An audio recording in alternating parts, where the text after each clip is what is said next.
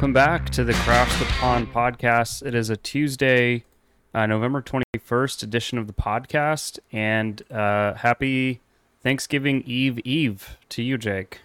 Happy Thanksgiving Eve Eve. And also, it's the Crash the Pond Bowl Eve. Yeah, more importantly.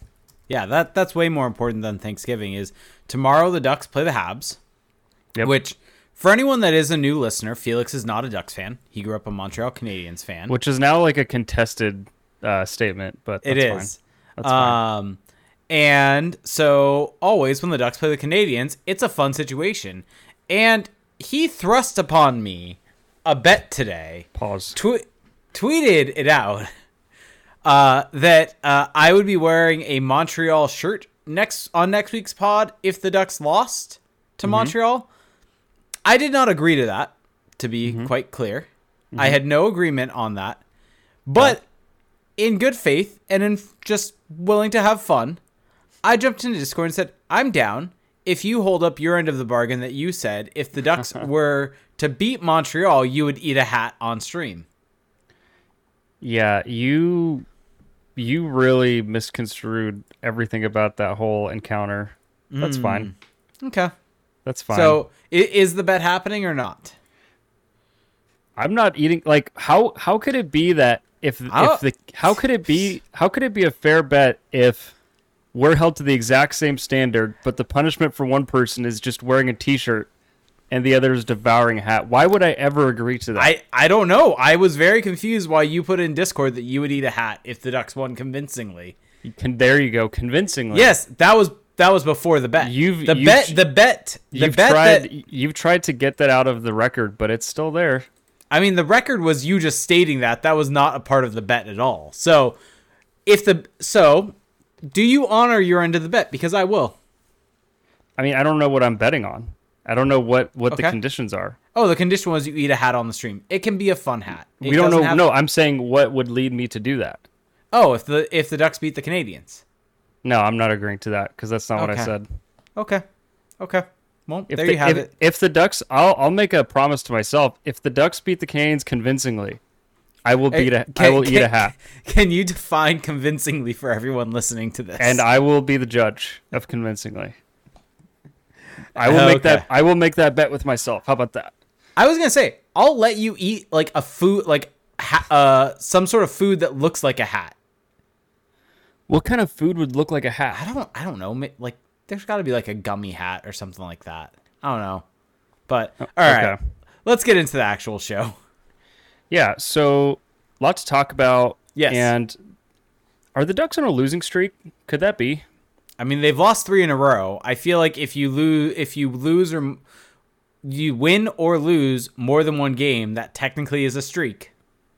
I think NHL.com since they, says they've lost They've lost three in a row. three in a row. Yeah. Yeah, they've lost Yeah. three in a row.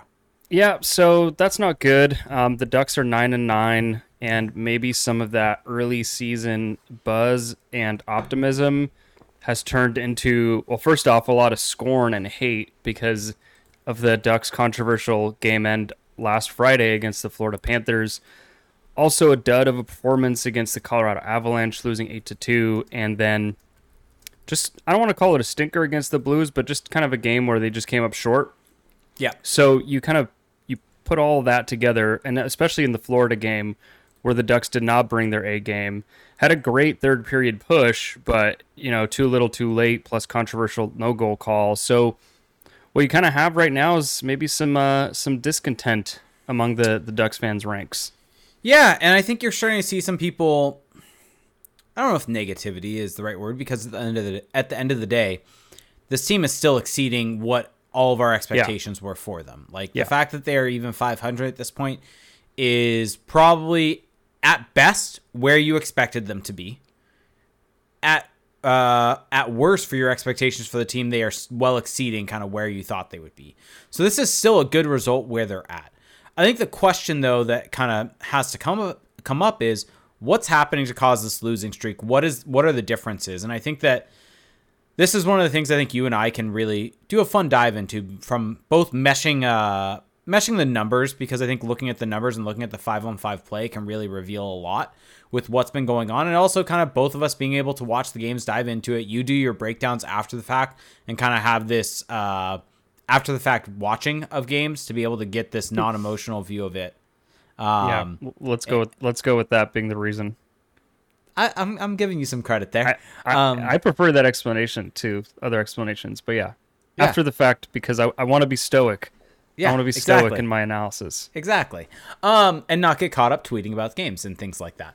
Um, but so I think that's something that a lot of people are probably wondering what's the difference here? What's happening here? Because there's a lot of people that are saying this team's lost it. There's there's some people on Twitter that have ended up in replies of mine, replies of yours, replies of, of other people of ours that we've seen saying that this team doesn't have that killer edge anymore, that they, they don't have the same physicality or, or whatever uh, whatever situation that you want to put on it and uh, or whatever claim you want to put. And kind of I think that that couldn't really be further from the truth with this team. Um, and so I don't know if you want to just jump on into it. Well, there's there's definitely a mix. There's there's layers to the situation, yep. and and it's not all kind of one or the other.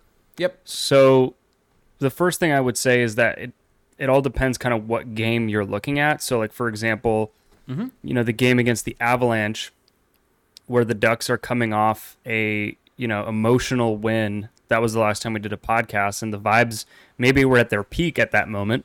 Mm-hmm and you know short short rest back to back altitude and oh by the way you're playing uh you know recent Stanley Cup champions like that's all going to conspire against you. And I don't want to call it like a schedule loss but that game was set up for the Ducks to lose. Um, yeah. and it was kind of on them to rise above that and they didn't. And in the process of doing so they gave up eight goals and you know, the eight goals is one thing, but it's more so just kind of this litany of of errors and turnovers and misreads. And that to me is kind of the theme with this Ducks team right now is that on one end of the ice defensively, you know, they're not executing as as well as they as well as they've had, you know, with just kind of transition, defending the neutral zone, you know, preventing clean exits coming out of the other team zone on the forecheck and then offensively they're not making up for it. Like they're not finding ways to, to you know to make up for their mistakes. So does that mean that they're going to continue to be this team we've seen over the last three games? No. But that is just what i've what i see is happening right now. Yeah, I, I, think that's fair. I think the one kind of big takeaway I have from this team over these last couple games is I just don't think they're generating enough offense. I think that that they're they're not necessarily when they do get some extended zone time it is kept to the outside a lot of times. They're not really able to create cross ice passes to create dangerous chances. And that kind of bears itself out when you look at some of the heat maps for these games. A lot of the chances are kind of coming from the outside. There's nothing really necessarily net front, nothing necessarily throughout the slot. And so I think from an offensive side uh, of things, I think that's something that really sticks out to me from these couple of games. I think a large part of it is they're really missing Trevor Zegras, and I don't know if that's something you can really necessarily fix without him being in the lineup until he's just healthy he's a player that we've harped on a lot as being uh, excellent so far this season and not getting enough praise for the amount of chances that he's helped generate for this team. And we mentioned it on last week's pod when we talked about the game against the Predators and kind of that was a bit of lackluster from an offensive chance generation, but they kind of held their own defensively to keep up with it. And missing a, a Zegras and a Carlsson could really uh, have a negative impact on generating offense. And I think we're still continuing to see that. And I think we, at, by adding a Trevor Zegras into the lineup, it will help from an offensive chance generation perspective, especially if he was not healthy earlier on. Um, and it kind of allows guys to slot into other spots of the lineup. But I mean, if we look at, for instance, this this last these last two games, so I'm going to ignore the Colorado game because that was a weird game. That was like you said, playing a, a, very good team in Colorado on the back end of back to backs in elevation, going from Nashville to Denver. Sure, that's maybe making an excuse, but I think that that is not necessarily a game you can look at and say this is kind of the standard for the team or a standard type of game. But if you look at the last two games against the the Florida Panthers and the St. Louis Blues at 5 on 5, they generated about 1.6 expected goals throughout both of those games. Whereas if you look at the the games, for instance, I'm going back to the last win against Vegas. they generated 2.04. The win uh, in Philadelphia, they generated 2.37 expected goals. Now, granted, throughout that, they also had some poor games. The game against Arizona at home, 0.9 goals. Uh, the game, uh, the loss to, or uh, the win against Pittsburgh, sorry, 1.78. So it's not as if these last two games at 1.6 are out of the range for what this team has done. They're kind of right around that same thing for the winning streak, but they aren't at the high of what we saw during that winning streak from an offensive chance generation. And so I think overall they're not playing that much different than they did during during that winning streak and I guess that's kind of my overall takeaway from this. It's just they're not necessarily getting the breaks and the bounces they got, especially at the end of that winning streak.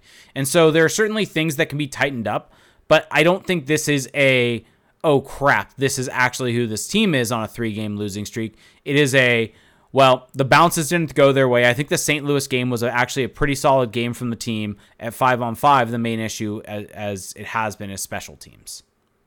Yeah, they made, you know, it's not just special teams. Like the, the thing is that at, at five on five, right now in this small sample, what's just killing them is just, you know, mistakes it's just that yes, I think fair, what what, what what we saw early in the season, and I don't, I honestly don't think, and maybe maybe this is revisionist history, mm-hmm. but I honestly don't think that in the beginning of the season they were making as many mental errors in the defensive zone or misreads or misplays with the puck.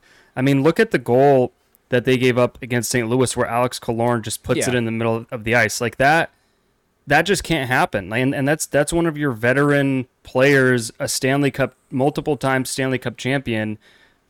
And you know, watching it a couple times over, like there was no great explanation for why he did that outside of just not being careful enough. And like those are the kind of things that are correctable that are not necessarily indicative of what will happen next. But right now, that is what's happening, and that's why they're finding themselves trailing or chasing games that maybe they shouldn't be trailing or, or chasing quite as much.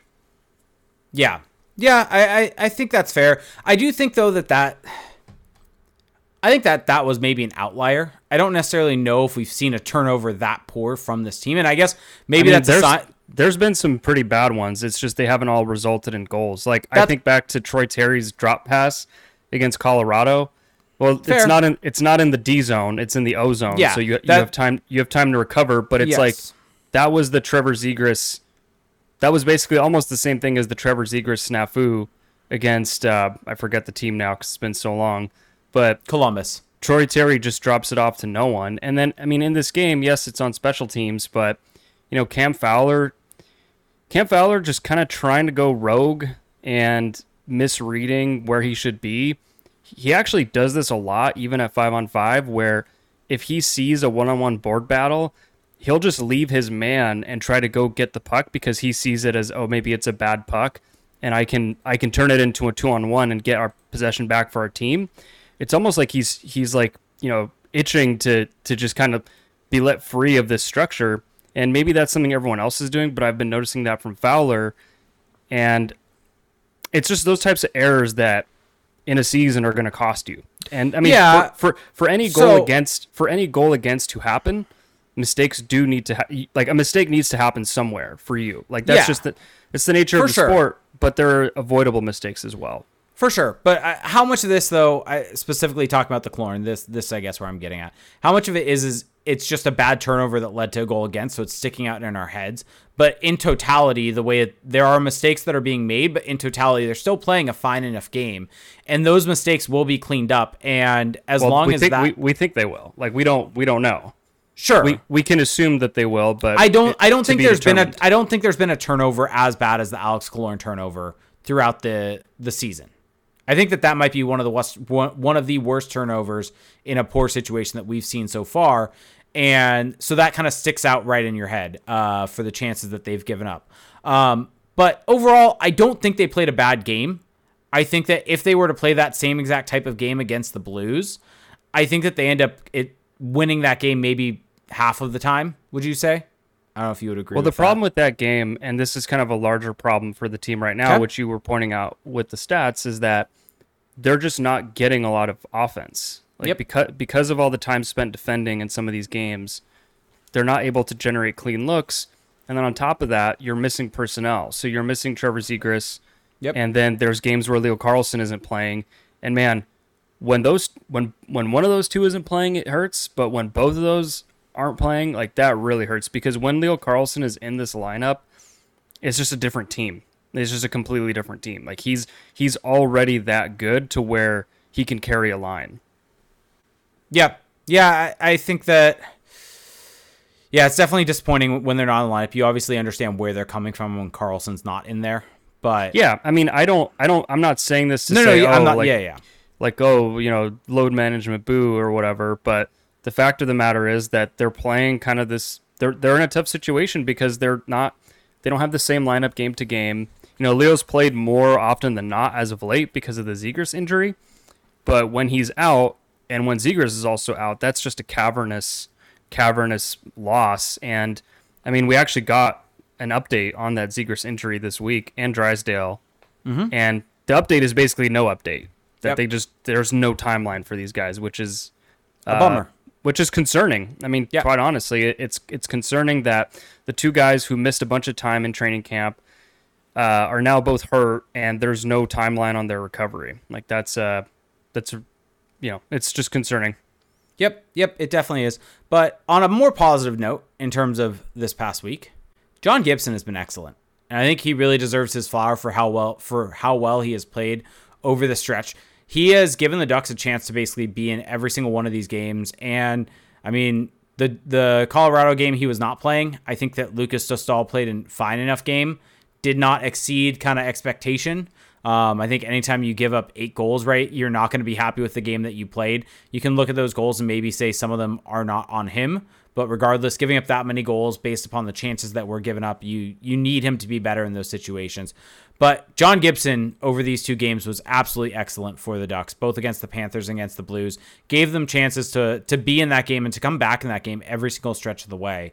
And I think we're uh, seeing a bit of a resurgence from John Gibson over this last little bit. Ever since he came back from his injury, I think it's every single game he's played, he's been well above expected. And I'm trying to pull up the numbers right now to be able to get that for for everyone out there. But it, it's really insane just how much of a, a turnaround he has had after the season he had last year. Yeah, I mean, I really don't. I really hate just saying that Dostal wasn't good against Colorado because the team's on a, the back end of a back to back. They're playing against Colorado. They're not playing their best. He's still a rookie goalie. Agreed. Um, like most of those goals, almost all of them weren't on him. It's just like it's just one of those things where you can look at the numbers and say, "Oh, well, he was minus four goals save expected." And it's like sometimes like you just gotta watch it and.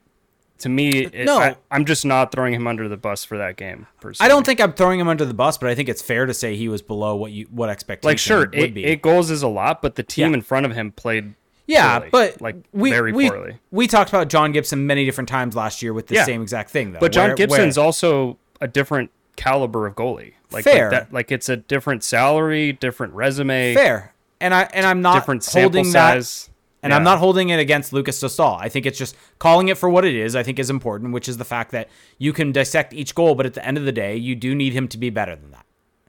I think Yeah, that I that, mean, that is a I- I fair guess statement. If he's better in that game, I just to me like they lose like six two sure, sure, instead of eight two. Fair. Like, like it, it just wouldn't have made a difference. fair. But he get- wasn't getting he he wasn't winning them that game. And then for Gibson, you know, looking at his game, part of it is the Ducks I think are prioritizing getting him some more rest, which Yeah. is nice. I mean, he's still played a lot. Like he Yeah. over the last week, like he's played four. I think it was four of the five games I'm looking at. He played against San Jose, played against Nashville, did not play the back to back in Colorado, but played Yeah. against Florida, played against St. Louis. So he's played in four of the last five games. Yeah, but the so by not playing against Colorado, that got him two days of rest, you know, between games. So that helps. I mean, he's Mm-hmm. Yeah. not he sure ain't the one playing the back end of the back to back. And that's good. Like, you know, that's you wouldn't want him playing in those games. I think the biggest thing to me that's standing out with Gibson right now is just the fact that A, this is a better environment for him. Yep. Like undoubtedly, if you watch these games, the Ducks are just not really giving up cross ice chances against. Like it happens very seldomly. And there isn't a goalie in this world that is going to succeed on a steady diet of, you know, cross ice chances against. And this isn't to write off uh, John Gibson's past, you know, woes because they were real. But I think right now you're just seeing what he can do behind a good system. And I don't necessarily know if it's going to continue to this degree, but he's honest. Like, I don't think he's being tasked to do too much right now. And when there is a situation where he needs to step up, you know, he's got the ability to, to, to do that. And there's going to be games where that swings back the other way, where he doesn't make the save on a breakaway, you know, uh, on a shorthanded breakaway against or things like that. Like there's going to be those games where those those big time saves aren't there. But I think just right now his his baseline is higher than it's than it's been in a long time. Yeah, and I think a large part of that is you look at the way the Ducks has played, and we talked about this last week with with Nashville. Um, the Ducks have such, a, I think, a well structure in their own zone, where even when they do end up getting hemmed in their own zone, you don't see a whole lot of breakdowns where you're getting glorious chances right through the middle of the slot. I think the the Blues game, I think, is eh, the Killorn chance I think really sticks out, or the Killorn turnover that led to that chance really sticks out because there have not been many of those because the Ducks have actually kept things along the wall. When they do turn it over, it's not typically right there where a guy can come down the slot and get a good chance like that. And so I think for the most part, everything is kept to the outside, and you can see that when you look at some of the heat maps for the team. Also, that's that's pretty much exactly I think what they've been giving up um, with him on the ice. The defense, yeah the the vast majority of the shots are coming from around the face-off dot area, the basically the middle of the slot. They're getting below league average in terms of the chances that are coming against. And, and so I think that that is something that's been really helpful. And also, just if you look at the Ducks play with him on the ice, they're averaging about 7% less than league average in terms of expected goals against per 60. So they're playing good in front of him, providing him good defense overall, and keeping the shots outside of the middle of the ice and more to the outside at more kind of medium to low danger areas. Yeah, I mean, to me, it's not just about the shot location because that's obviously very important. You don't want to yep. give up chances on the inside. Um, but the thing is, the Ducks aren't allowing that puck to come across the slot. Yes, true. And and that's the biggest thing, and that's what these heat maps unfortunately don't account for as of yet. True. And with Gibson, maybe you know there could be a scenario where those shots from the quote unquote outside are coming off of cross ice plays, and those are actually more difficult to spot than to stop than they would appear. He's not having to do that nearly as much as he's had to in the past. And then when things do break down, which is pretty rare when they're in zone, you know, like yeah. that Killorn play isn't. I don't really put it into that category because sure. that's on a that's on a breakout. Mm-hmm. But he's he's stepping up and he's making you know, difficult saves. They're not as difficult as they've been in the past, which is good because that was an impossible standard to meet. Um, I still, I'm not going to sit here and say that I'm taking back every criticism I ever had of John Gibson because I think when you put up as many years as he did of kind of suboptimal play, I think that has to be held against you at some point when it's like three, four seasons in a row. But so far this season, he's showing that you know, maybe he won't continue this level of play, but he's just he can probably just be average with this team yeah. in front of him. And I think on the flip side of that, not necessarily throw any cold water on this play from John Gibson, but we have seen him play really yep. well through stretches under yep. Dallas Eakins in different situations, and then go cold and kind of essentially but play, yeah. play absolutely horrible, horrible, uh, have some horrible games that really kind of go to the exact opposite end of the spectrum of the way that he's been playing in these games. But I, I, think you were about to say this, but I don't think that the structure was there in front of him in the way that it is currently to support him when he is kind of back down to earth and maybe not yeah. playing at the top level of his game. I mean, what this kind of does for me is it kind of led, lends a bit of credence to a thought that I had kind of pop up last year after listening to the PDO cast with I think Kevin Woodley was on and talking about specifically with Vancouver uh, back when John Tortorella took over the team and the fact that they had uh, Roberto Luongo in net, and John Tortorella came in, and the system that he played just really did not work for Roberto, Roberto Luongo. And I think it was something along the lines of uh, John Tortorella really, really relies upon shot blocking, and Luongo wants to see the puck. With shot blocking, the puck can bounce kind of all different directions. It didn't allow Luongo to get good reads on pucks, and it led him to have some of the worst, se- or one of the worst seasons of his career as a result of that. And it kind of leads me to this thought process of while John Gibson needs to be better because he's being paid how at the level that he needs to be better regardless of the system in front of him. We talk about it with players all the time and skaters all the time of are the coaches putting them in positions to thrive and, and, optimizing the way that they're playing? And I think we can look at the way that Dallas Eakins coached this team and say that it could be possible that the system he employed, or potentially the lack of a system, is maybe a better way to put it, just was not conducive to the play style Well, that yeah. John Gibson had. Like Yes. Anthony Anthony Stolarz was able to thrive in that type of play because I think he's just so big, so stationary, so positionally sa- sound, where he's able to play so well in that system because uh, of essentially the advantages he has uh, physically. Whereas John Gibson really is an athletic goalie that relies upon reading the puck and reading the play and getting out and challenging. And when you're dealing with a lack of a defensive system, that really puts you in a spot to to not thrive and have really subpar seasons. There's probably people listening to this right now like screaming at you because a lot of people have been saying this to us for a long time. Well, no, And- but but I, I made that point. I, I've made that point last year and just said, but he is still paid to be a good goalie. Like that that does not negate the fact you can make that statement and say that while also saying he's been below what he should be doing based upon the shots. Like it can be it can be both parts of that said at the same time. yeah. Well, and that's the thing. You have to really properly balance it. And I think Yeah. you can just throw out last year in terms of was the True. system, you know, ter- narrowly tailored to John Gibson's play. Like the Ducks just sucked. They were Yeah. historically awful. They gave up a lot of cross ice chances. If you're an athletic goalie, I, hate using the term athletic. They're all athletes. They're all Aggressive. athletic. Let's go ath- aggressive. When you when you're an aggressive goalie who's coming out to challenge, and there's a lot of cross ice passes, it's just harder to cover that ground. And when you're like an Anthony Stolarz type, who's a little more conservative, a little more in the blue paint, it's easier to make up that ground. And maybe that's on John Gibson and the Ducks goalie coaching staff for not having made that adjustment to his approach. Yeah. Who knows? But right now, the key difference, the fundamental difference to me, and I wish we had stats on this, but it's that John Gibson isn't having to go post to post as often, you know, from face-off dot to face-off dot. And that's just something that, again, little to no goalies are going to succeed against over time.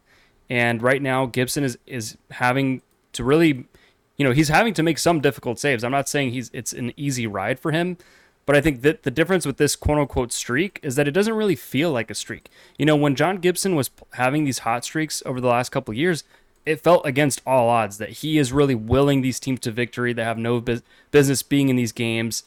You know, he's I felt like he was stealing games. he's overcoming the system and that's just you can't sustain that no one can sustain that whereas right now like he's making probably a, a few extra saves a game but it doesn't really feel like he's quote unquote hot it just feels like he's playing well like he's in the zone it's it's a totally totally different feeling and a totally different optic Yep. Yep. Completely agreed.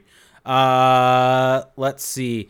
Um, what else do you want to chat about from from these games from a good or bad perspective? i really want to highlight max jones go for it. because Max Jones, we've Lord knows we've given him a lot of flack on this pod, no doubt, and I think in large part it has been deserved.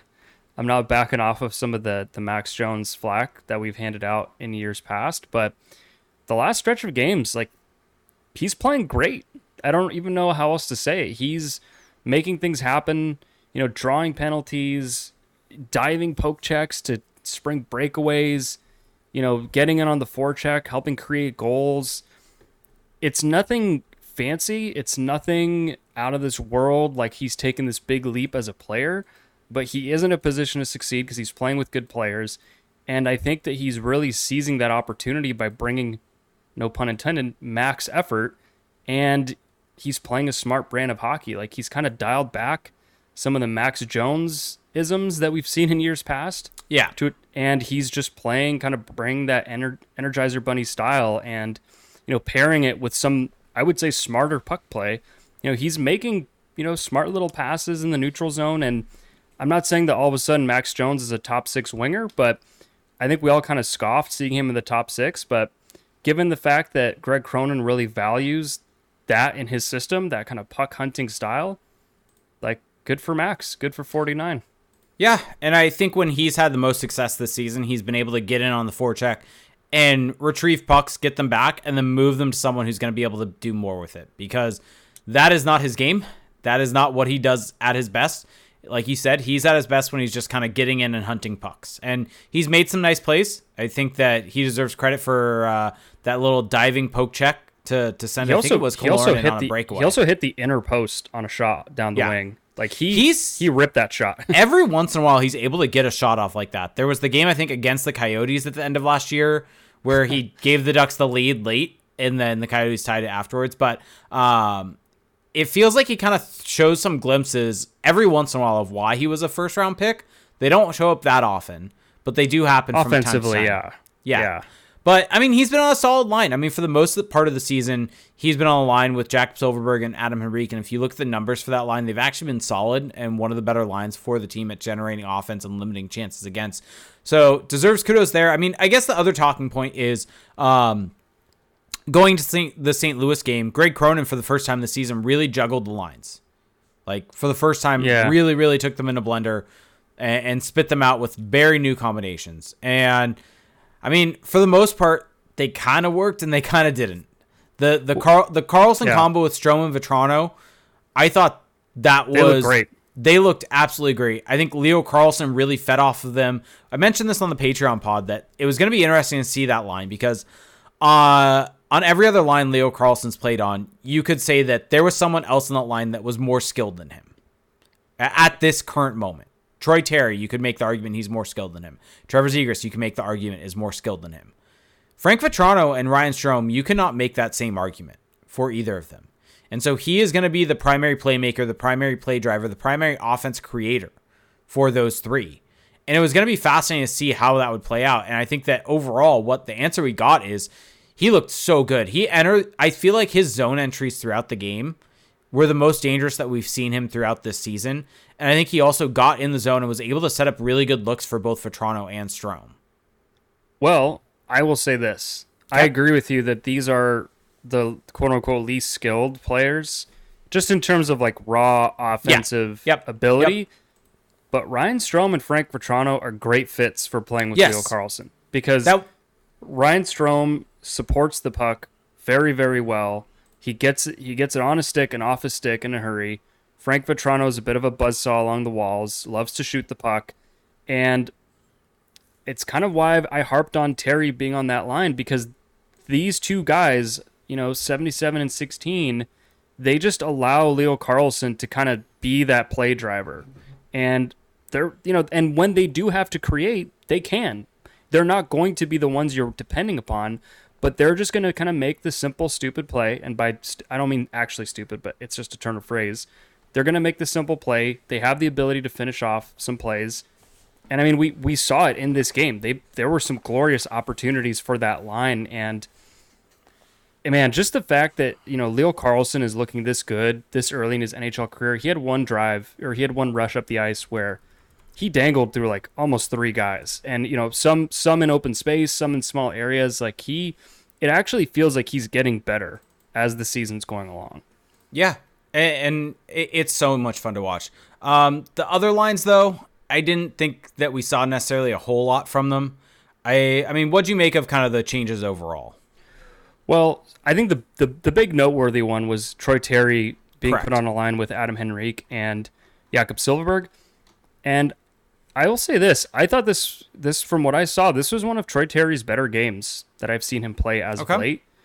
I felt that you know, there were a couple of opportunities, a couple of great scoring chances he created by circling, you know, circling the zone from behind the net and getting the puck into the slot. And it just felt like that playing al- alongside those two, who are kind of like the, the quote unquote Stromes and Vatranos to his Carlsson, who are going to defer more when they have the puck, who are just looking to support the puck. When he had it on his stick, he was just looking to create, you know, when he had to make the simple play, he did. But he was a lot more patient and measured with the puck. Maybe that's a product of just having it more, being on that line, and having guys who are going to give it up more quickly.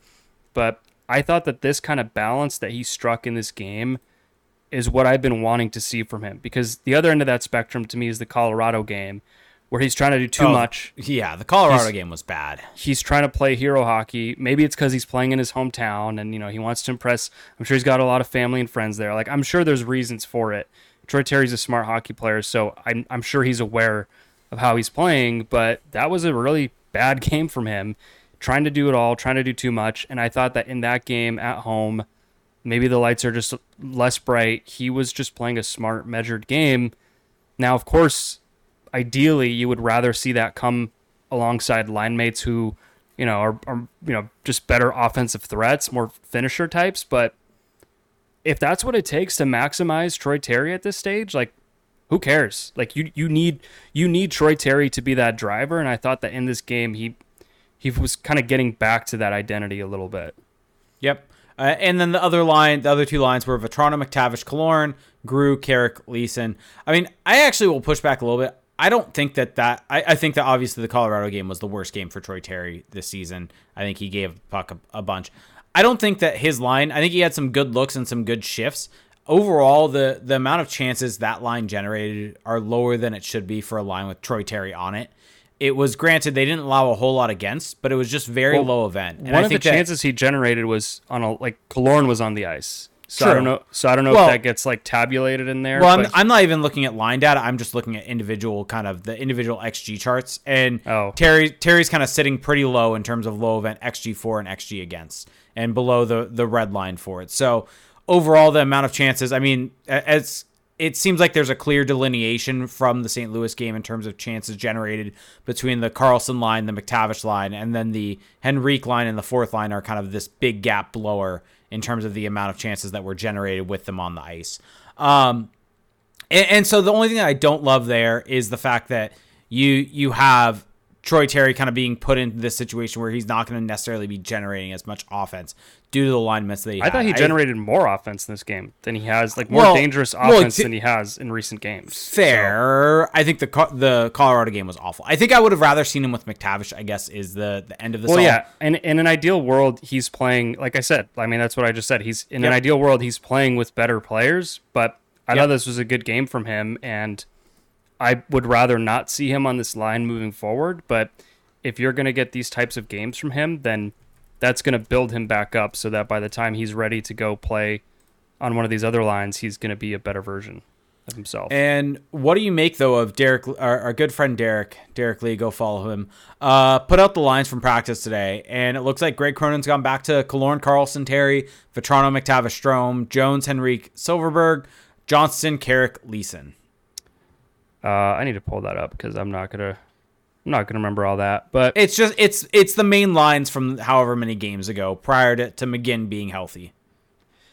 Yeah. So, like I said, I think that this, you know, it, it's the progression, right? You know, Carlsson looked great with with Vatrano and Strome. Could they have? Did do they deserve another look? Probably, but in an ideal world, like you want you you kind of want Carlsson and Terry to work as a tandem. Like you're you're trying to get to that point. Yes, especially Alex with Col- Zegras out. Alex Killorn makes sense in that mix. So I kind of get what Cronin was trying to achieve against St. Louis, but the the ideal version of this team is just not, I think, that kind of layout. So Well, let me ask you this. Now now it's a, a little bit of a pre-scout situation. Uh Montreal. Yes, How would you kind of rate this Ducks team in the way that they should set up their lineup to have the most success against this Montreal team tomorrow? Because you you know this Montreal team better than anyone listening or, or listening to the show or myself. I mean, I think that the Ducks are going to have you know challenging matchups against the Okay. Habs. Like the, if you look at it line for line against the Canadiens, like the Canadiens have offense, arguably on on each of the top three lines. You know, Sean Monahan's had a really good start to the season. Like he should probably not be on the third line. He should be higher in the lineup.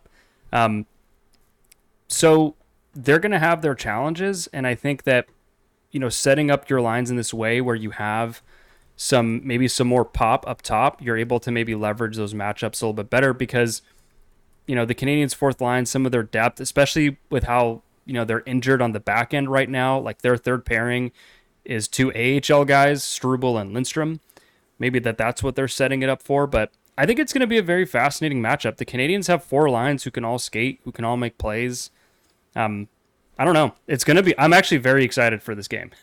Well, I, I guess my point in bringing that up is, uh, is we kind of just talked about right, setting up the team in the way against the Blues and, and making those changes there.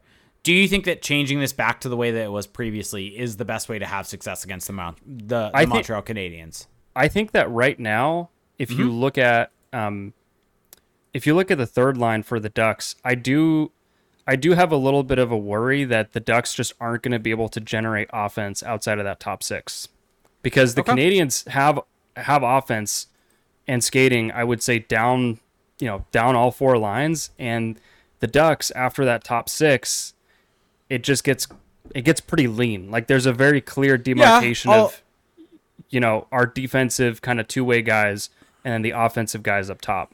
To be fair, though, and we should give him his flowers.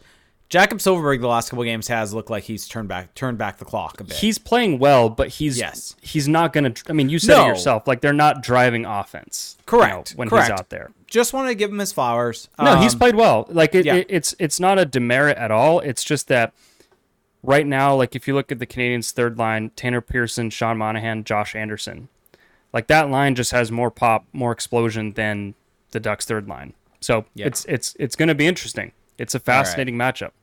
All right. So before we get into questions, uh, I guess we probably should discuss the controversial play. There are probably going to be people that want to hear us talk about it from the, the game against the, the Florida Panthers while while discussing Jack Silfverberg. You want to relay it for people? Well, I'm sure you're aware of it by now if you're listening to this podcast. True. But basically, my takeaway is if if you want to know what we're talking about, just you know Google Panthers Ducks Yep. disallowed goal. Yep. There was a controversial no goal. Um, you know the base. I mean, my my whole take on it is just that they made the wrong call, but and the technology to make these calls is just so so bad and so kind of just not in line, so discordant with the standard that they're trying to impose, which is that you need to be able to clearly see the puck cross the line. It's like we're never going to be able to do that on a close call with with the potato cameras. So with with that specific camera angle. So at the end of the day, it's two things for me. It's one they got it wrong, and two, uh, changes needed to avoid these situations in the future. Yeah, and, and we did a lot more back and for- forth on this. So go listen to our, on our Patreon episode. So if you are a Patreon subscriber, go listen to our episode. Uh, if you're not, go check that out. But just for my brief opinion, because we had a much longer back and forth that is very informative, I think, for everyone to go listen to. But uh, to Gary Brock's question saying, "What's your guys' Stoke opinion of the no go call?" I think based upon the standard that it is set, that it has to be obvious, uh, obvious to you, or there has to be obvious and clear evidence that the puck fully went over the line. That the situation mo- room actually made the right call here because while I am 95% positive that puck is over the line, there is 5% of me that as I look at images am like I don't actually know if it's fully over and that's because of just how grainy that image is. It's not necessarily because I don't think it's over, it's because you could look at it one time and think it's there and then another time and you think that that's a blurred red line right next to it. So it's just really hard to tell. And so at the end of the day, this is a technology problem more so than anything else. It's not necessarily about the definition, but if you're going to have the definition that it has to be clear and obvious to overturn an on ice call, then you have to end up uh, you have to have better technology for it. And this is something going back 20 years, and so the fact that NHL has not come up with some sort of goal line technology or cameras in the net, um, it is what it, it, it sucks. They need to fix this, or else there's going to be more issues moving forward with this. Yeah, I mean, my kind of sidebar problem to all this is that in the enforcement of this, though, if you can look at it and at one point say, "Oh, looks like it's in," then that should be the end of the analysis. Like if The- it if if it at any point looks like it's in, then you're done. And but because of this kind of way they've set it up, where it has to be, you know, whatever the I don't even know what the language is of the standard anymore, but it's like the presumption is too hard against a goal being allowed, and I just don't think that I that- don't think it's not aligning with how these plays are shaking out. I don't think it's necessarily about goal being allowed. I think it's overturning the call on the ice, and so I, Well, I just I mean think it's the same thing, same. Yeah, but i- i- if that was called a goal, then I think we would still have a goal. If the ref called that a goal on the ice, then that is staying a goal. Whether whether and so it just came down to they didn't have conclusive evidence one way or the other. I am actually, and this is I think where you and I disagree, and that's fine. I'm fine with them having this standard of being you have to have conclusive evidence. You can't go off think. You have to go off know and, and have the visual evidence to confirm that the puck is in. There, there's a whole lot on the line with every single one of these goals. And so I don't have an issue with that being the standard. But if you have that as the standard, you have to have the technology there and better goal line technology because this isn't the first time this happened. This happened in the playoffs last year. This happened 10 years ago uh, with the Ducks and Flames happened 20 years ago with the Flames and Lightning. This is not a new situation, and you have to have better technology in place to be able to have actual confirmation one way or the other and not have this whole situation of being, well, we think it's over, but there's no video confirmation, so we can't say, so it's inconclusive. This is a failure on the technology side of the NHL. So, not to change the topic, but yep. the du- the the Ducks, the Gulls, who have lost 11 in a row, mm-hmm. are down 5-1 uh, 40 minutes into this game tonight. So, we had a question about that from Vixler, not, and what what do you make of that? What I I have not really watched any of the Gulls games. I haven't watched a second of the Gulls in like two weeks, so I can't say. Like, I honestly yeah. can't say if I'm going to hold myself to a standard of uh, actually watching everything with the Ducks.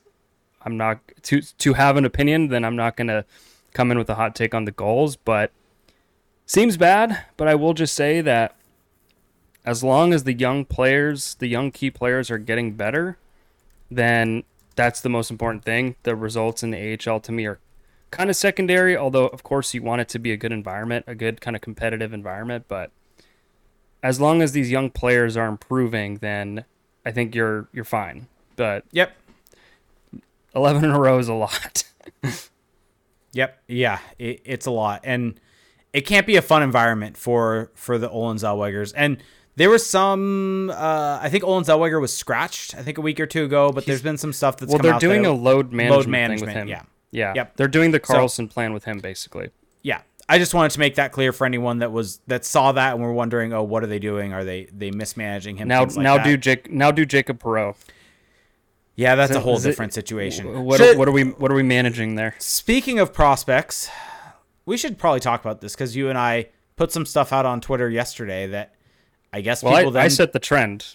you said you did. I will give you that. I you set keep the trend. you keep wanting to claim that you're trending or I'm a trend setting setter. trends, but yesterday you and I both tweeted out because over the weekend it came out that Patrik Laine uh, was scratched by the Columbus Blue Jackets over the weekend. It's come out now that he is really Pissed. unhappy about it and has made it clear.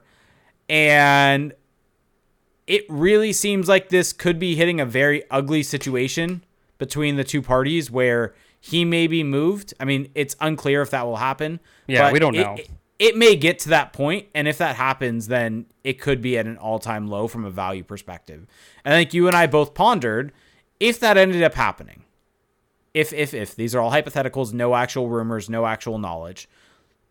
Patrik Laine is someone the Ducks should probably be going after. Puck Empire. Jake Rudolph says Patrik Laine to the Ducks. Hat tip. Hat it tip. Seem, crash the pond. It, it, seems like that's what happened yesterday with what people were telling us. Uh, different people in different areas were saying with the Ducks having a rumor connection, rumored connection to Patrik Laine. But yeah, I mean, in reality, the the reason why it would make a whole ton of sense is Patrik Laine has two more years left at 8.7 mil.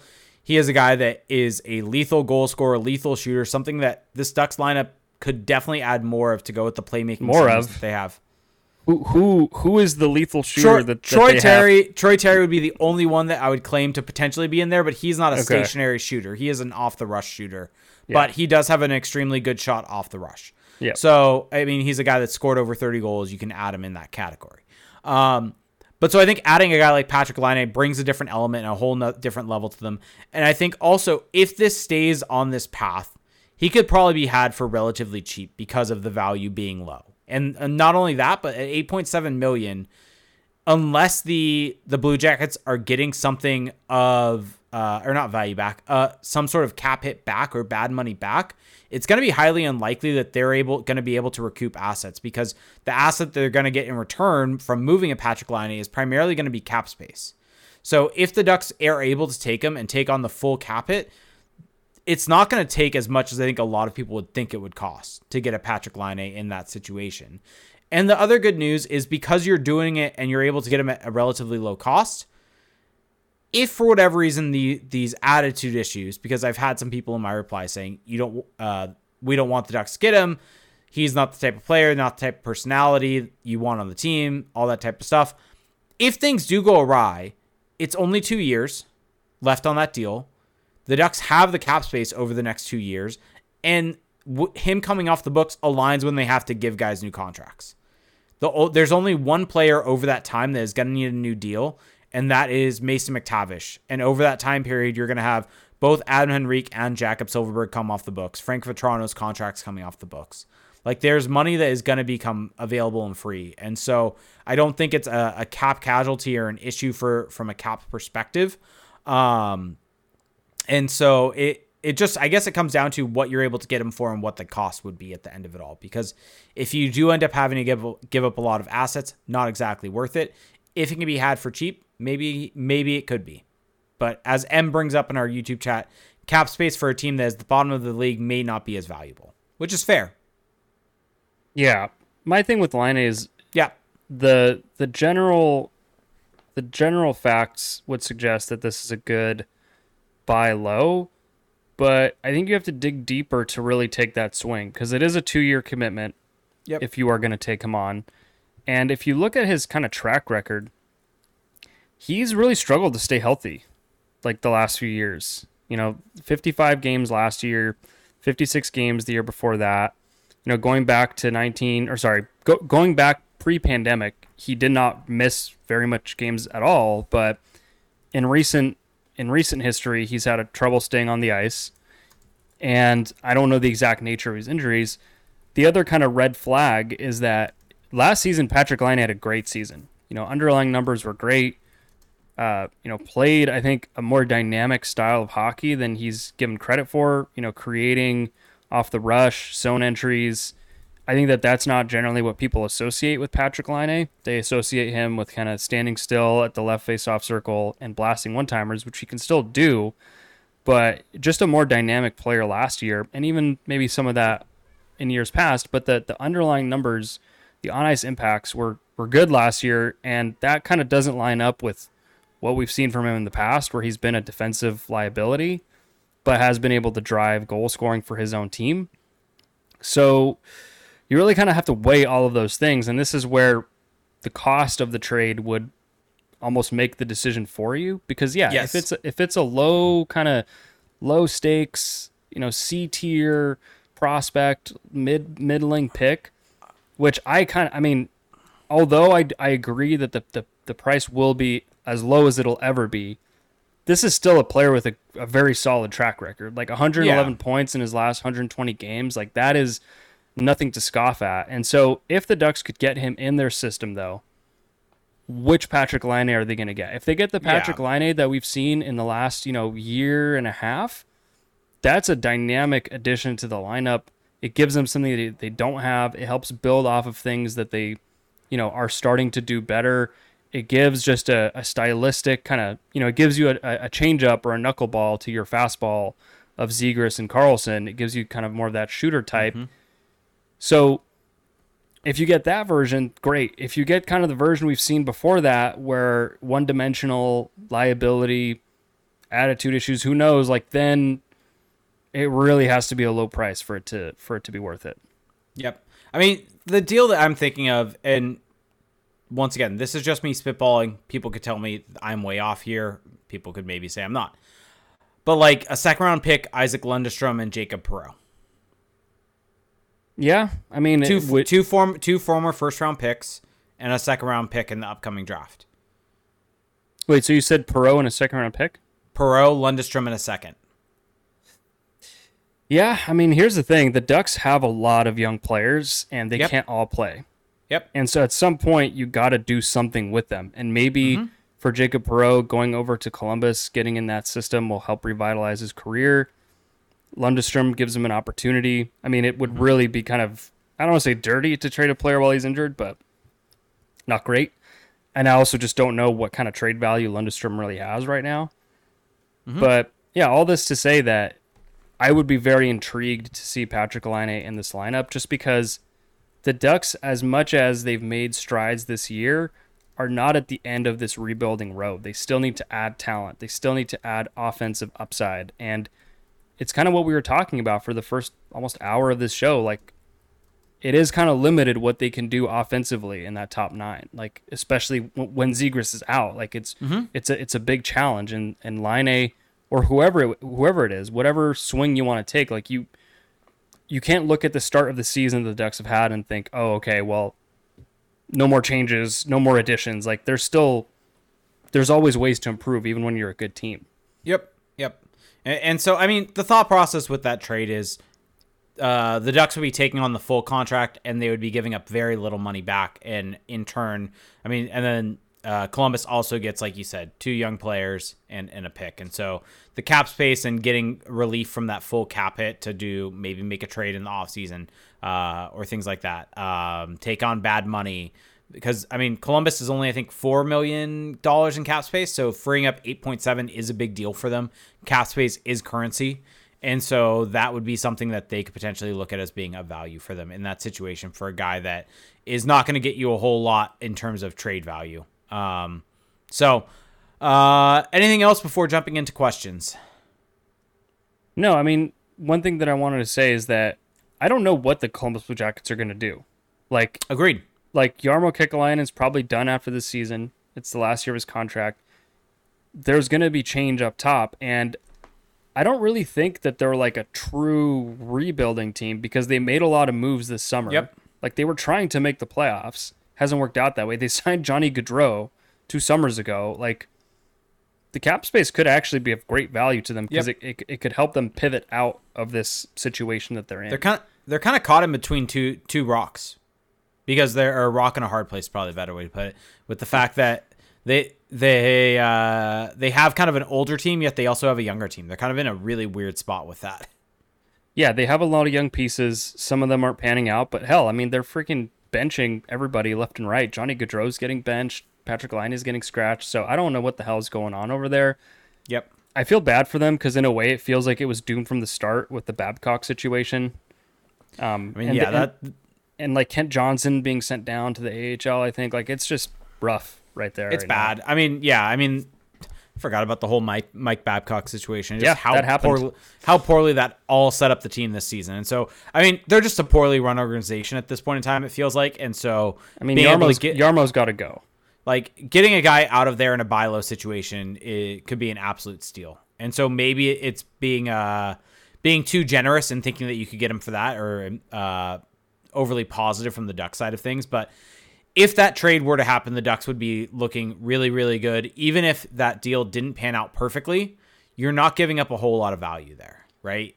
Yeah, in I the mean- grand scheme of things. I would be a little bummed to get to see to never be able to see Isac Lundestrom yeah. under Greg Cronin, which is like a selfish thing that is kind of dumb, but I really want to see what he looks like on this team. Now the thing is, because of the ascension of one Bo Groulx, there is a conversation to be had of like how many of these kind of bottom six ish centers slash forwards do you really need? Like at a certain point, you can't can't keep them all. So Well, yeah, I mean, with Brock McGinn now coming back, and once Trevor Zegras eventually gets did healthy, Brock McGinn get scratched? he- yeah, he's been scratched. Yeah, which is odd. Yeah, which is definitely odd. Ross Um, Johnston. but Remember when Ross Johnston was thought to just be like a like a pick up and dump, and now he's like a roster fixture. Well, we still haven't hit the point where someone has to get waived. That's going to be the fascinating thing. But he's playing over Brock McGinn. Yeah, but is he going to get who? Is Brock McGinn going to get get waived? Is Bo Groulx going to get waived? Like who out of this group is going to get waived? Yeah, I don't know. so like they're gonna there are two players that once uh once both Isac Lundestrom and Trevor Zegras get healthy, there are two players on this team currently that are gonna have to get waived. Once Drysdale's healthy, it would make a whole lot of sense that Tristan Luneau ends up getting sent back to junior. That's most likely what will end up happening to clear up the defenseman uh, spot for Jamie Drysdale. But there's gonna be two forwards that has to get have to get waived, and it's gonna be two of either I mean, I guess Brock McGinn, Max Jones, Ross Johnston, uh, Sam, uh, probably not Sam Carrick, but Brett Leason or Bo Groulx. Like two of those guys are going to get waived. Yeah, it's unfortunate. It's gonna be gonna be interesting to see the decision making from management with that. Ooh, Um, what? sorry, I just saw the Gulls give up a grade A plus scoring chance, and Oh. it's starting to make sense. Okay. Starting to make sense. Um. All right. Let's get to questions. Ready for them? Oh, I just wanted to quickly talk about. Uh, maybe it'll come up in questions. If it doesn't, I'll bring it up. Okay. All right, here we go. We're going to start with questions from our Patreon Discord. Go to patreon.com slash crashpond where you can access to, to the Discord channel at $2 a month. If you want to help support us even more, there's a $7.50 and a 50, $15 channel where you get access to bonus episodes and uh, Felix's uh, videos. Yeah, Which he first- has posted one, one is there up. now. Yep. So Harry D Frenzy said, yeah, he. Of course, you picked the absolute worst game that he played, but I, I didn't know that going is. in. I just Yeah. I just picked his most recent game. Which fair, fair, but that was the game where it was it was bad. It was really, really bad. All right, D Frenzy said, "Can the Ducks' poor play as of late be attributed to injuries and too many penalties, or what do you think has caused the poor results lately?" My next question is, what is going on with the Gulls? Seems like they have fallen to the basement of the league. Um, all right, so like we've we've answered all of this in one Yeah, way or another. But to summarize it for the results, I don't think they're playing that much different right now than they did during the winning streak. Maybe there's The penalties are a problem. Penalties Yes, are a I was, big problem. I was about to get there. When I when I say that, I'm specifically talking about five on five. I think they they're playing fairly similar to that. I think the the Colorado game, notwithstanding, um, they just need to limit some of those mistakes and capitalize on their own chances. But the penalties are a problem. The the St. Louis game penalties were the, the story of that game to me from a what ha- what caused the results. Um, you take a four minute penalty and you can say, well, not sure what McTavish is going to do is supposed to do there, but it is a penalty. It's a and it's a four minute. I mean, minor. I'm not It's a double I'm not pinning that one on him because that was that was legitimately a freak play. Like, I no, don't- but but yeah. but but that is not a fluke pen or that is not a, a one off situation for McTavish. It is a sure. trend of But him on, taking penalties. on that specific play though, Sure. I, if you if you want to inject the narrative, go for it. But I Sure. I don't think that's the play to do it with. sure. I, I was just kind of getting to an overall point with Mason McTavish. He's taking, too many penalties. Yes, Yes. that that was the point that I was trying to get to. Is Mason McTavish is taking a whole lot of penalties and taking a whole lot of very poorly timed penalties, and ones in the offensive zone, ones in the defensive. Zone. Some of them zone. are truly dumb. And Yeah. and he I was told that he was the lock to be the captain.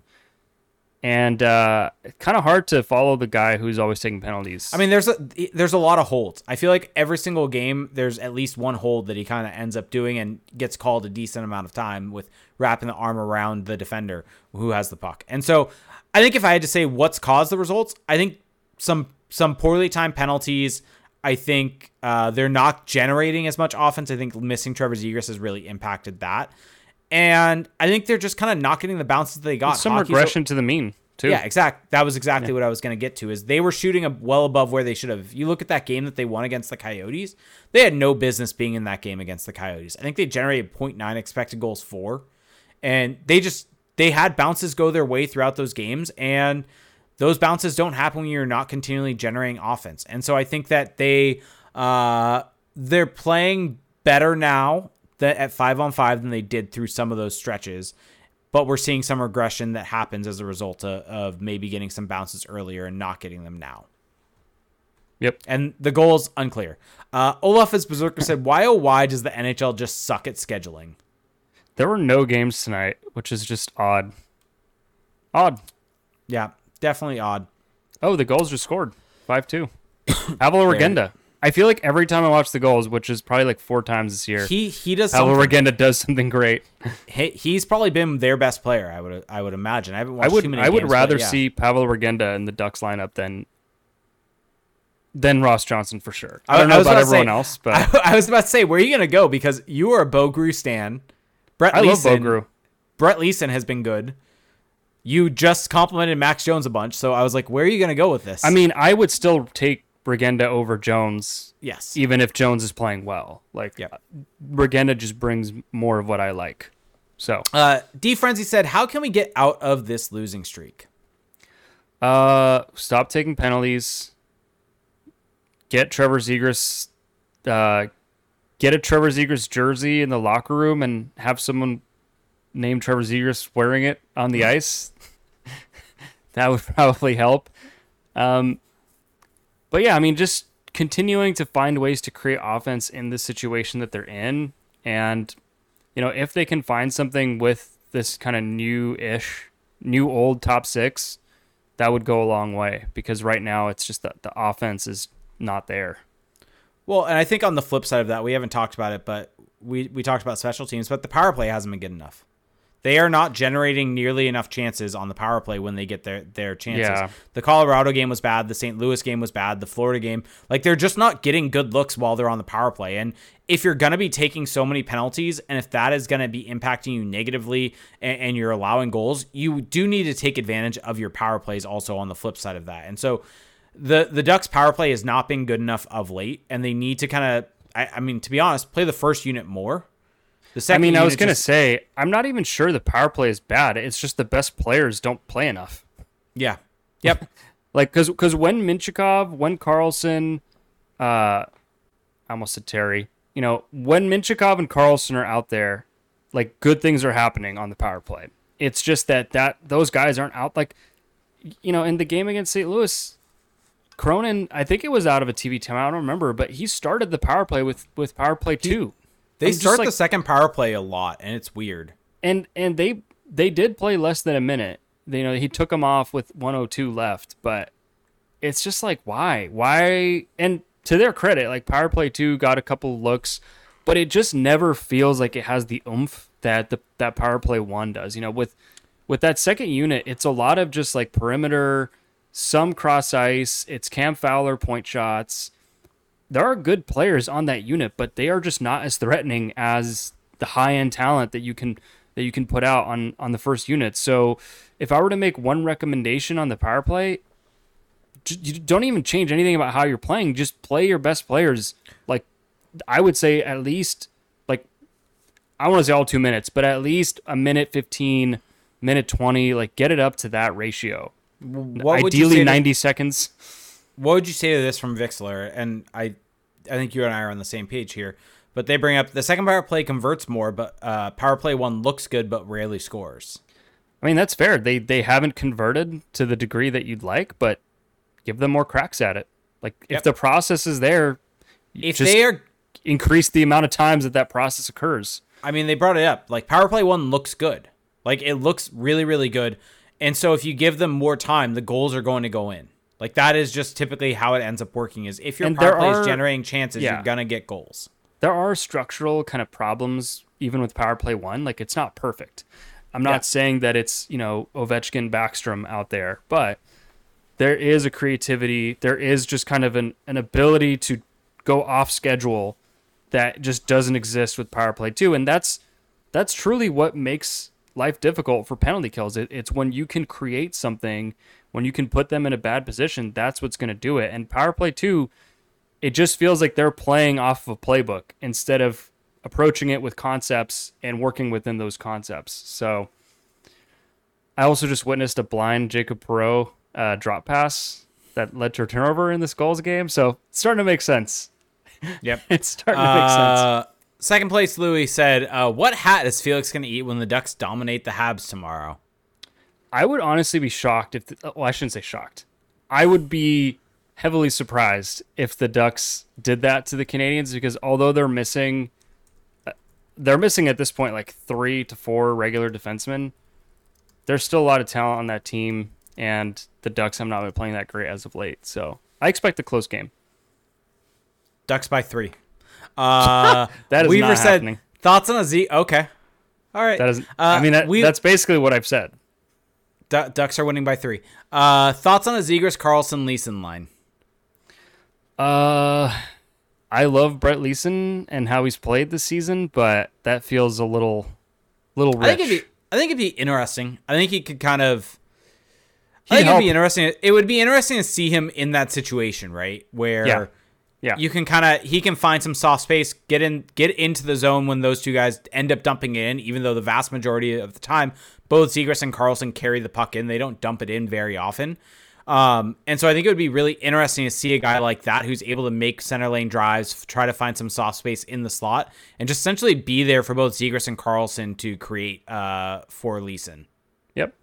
Yeah. So- I mean, it, it could work. Yep. Uh, let's see. Uh, Duck Dragonaut saying, uh, are the extreme struggles in San Diego preventing players down there from getting a chance in Anaheim? Also, is Matt McIlvane not, in fact, him? I mean, again, oh, they just scored again. Two goal game. Wow. Five three, six minutes left. Uh, Nathan Gaucher. Wow. There you go. Um, I don't know. I mean, a lot of hype around Matt McIlvane. Keep in mind, though, he is a rookie head coach in North in America. North right America. now. yep. Like so, it, it's a it's an adjustment for him as well as it is for this team, and also keep in mind that this Gulls team has a lot of young. I mean, they have a lot of rookies. They have a lot of pro rookies, and that is going to have an effect. So, again, I have not watched them. I don't want to sit here and make excuses, but you can kind of see why it could go wrong, just because of all that lack of experience. But hey, they're only down two right now. Is this the night the the streak gets snapped? Yeah, maybe. Uh, let's see. Terry Save just said after our disallowed goal against Florida due to pretty much poor video quality, do we actually have any idea if the league installs cameras and uses their specific brand, or is it more of make these camera angles available to us? Um, yeah, I'm not sure about that in terms of the cameras and the quality and that type of stuff. Oh. I would imagine that there is just like a what happened. Just another brutal drop pass. Oh, okay. Um, I, I would imagine that there's some sort of standard that they apply throughout because the camera angle is always the same from that overhead uh, overhead uh, situation. Uh, and, and I mean the net the in net camera is always the same. Um, the only change is essentially where the camera angle ends up being at uh, from center ice or from the the neutral zone. That's the only thing that could probably change. But yeah, no clue on the other parts of that. I don't know if you have any idea there. I just see a comment in our chat here from Twitch. Hello, Twitch, saying, uh, well, not from Twitch the person, but from from Tybalt, T-Balt saying, uh, I went to the Gulls versus checkers game, and it might have been the worst hockey I've ever seen live. Just nothing for an hour. Was that in Was that in Charlotte, or was that in San? Because the the Gulls were over there recently. They did yeah, the cross it may, country it may flight. have been Charlotte. It may have been in Charlotte. I watched parts of that of those games, um, and the camera angles, AHL camera Bad. angles are, are just Oh, just he's like, saying that's in San Diego. Oh, okay. San Diego has a decent camera, I would say. It's a little low. Yeah, It's a little low and fast. I've just kind of I've come to the conclusion that watching Coyotes games in Arizona is akin to watching like an AHL or preseason game. Yep. Because of the camera angle. I just Yep. I can't I can't do it anymore. yep. I'm boycotting Uh. Shake and Wing said three most underrated Duck players. On the team right now, I think so. who is underrated on this team? Yeah, who who would be underrated? I feel like everyone's properly rated. I'm you know what? I'm gonna say Bo Groulx. okay, I'm gonna go Urho Urho Vaakanainen. Ur- Urho Vaakanainen. I think Urho Vaakanainen definitely deserves his flowers. Uh, Yeah. Rad, I'll go Radko Gudas. He's not he is not underrated. You don't think he's underrated? I think Radko Gudas is properly Properly rated. rated? Okay. Yeah. Yeah. Then I'll go uh, Cam Fowler. I think Cam. I think Cam Fowler's gotten a lot of shit this season. I was waiting for someone to bring it up in the questions, but it never came up. So we might as well touch on it quickly. okay. What were you gonna bring up? My issue with Cam Fowler is this. Okay. I think he's been fine defensively, Yep. but he is just there's two things. Because of this defensive style that they're playing, because of how often they're bottled up, he's just not able to turn that defensive play into offense and clean transition. Part of that is also because of some of the injuries to this team. And then offensively, just some of the worst decision making you'll see with the puck at the blue line. Like there was a play against St. Louis Yeah. where Troy Terry was wide ass open, W A O, wow, on the left flank, wide ass open, and Cam Fowler had it at the point in the middle of the blue line, had a defender all up on him, all up on his grill, and didn't even look at, at Terry, just shot it into the shin pads of the of the defender. And it's like it's stuff like that where as as much of a Cam Fowler fan as I am, because I do enjoy watching him play, it's just stuff like that that really grinds my gears. Like I I audibly gasp when I see So- things like that. So that is exactly why I think he's underrated so far this year. Is because I think yes, I think you're spot he, on but, offensively. but he hasn't. He I don't think he's been good this season. Like He's been sol- he's been- no, no. meh. Yes, but my point is, people think he's the worst player on the team. If you look at some of the public perception of him, so that that is where I would say you're correct. I would say he's fine, and I think saying he's fine is actually com- in comparison to where perception of him is at is actually shows that I wouldn't call him fine underrated. personally. I'd think he's Didn't you- been kind. He's just kind of meh Oh, you said fine defensively. That was what you said. defensively, but he's he's a negative offensively. Like it, Yeah, it's I I think he's an I think is a plus defensively, and I think is a negative offensively, leading him to be a net neutral. Mm, I think it it's outweighed. To me, it's outweighed by the offense. Um, I was reg- some, someone was saying in our that- chat, uh, Vixler saying Ilya Lyubushkin, and Ilya Lyubushkin is making plays. There were a couple. There were at least two or three times against St. Louis where he was he was making like moves with the puck, and like faking forecheckers, you know, head fakes. I was like, who is this guy? Who are you? Here, here is the issue with Ilya Lyubushkin. Or I definitely you're butchered ju- it you're right just there. never gonna say it right. It's okay. I'm never. I'm never going to. I'm trying. I'm. I keep trying. Uh, Ilya Lyubushkin. Or, nope, definitely didn't do it right there. Forty. Uh, in the five games that have been tracked by by Corey Sznajder or Schneider, um, he is the worst player on the team from a defenseman perspective in terms of failed exit percentage. He has a failed exit percentage of forty six percent. I mean, is that is that a fair stat to like wield against a player when it's five games? No, but Like, it's what if also those saying his five worst games? that's fair. But it's more so the Like, fa- are we I mean, are we it- really are we really gonna do this? Hey, it's the only data we have, so I'm at we least we using who it. rail against small samples are we also going to then take a smaller much smaller sample within the small sample and then use that against the player unfair you know, I'm just gonna say I'm it is one of down. the one Out of of the bounds. issues that he's had this year. i'm throwing the Uh, yellow flag Whoa, whoa, whoa, whoa, whoa, whoa. Vixler said, "Here comes Jake to hate our best fave Russian defender." Are we forgetting Pavel Mintyukov is on this team?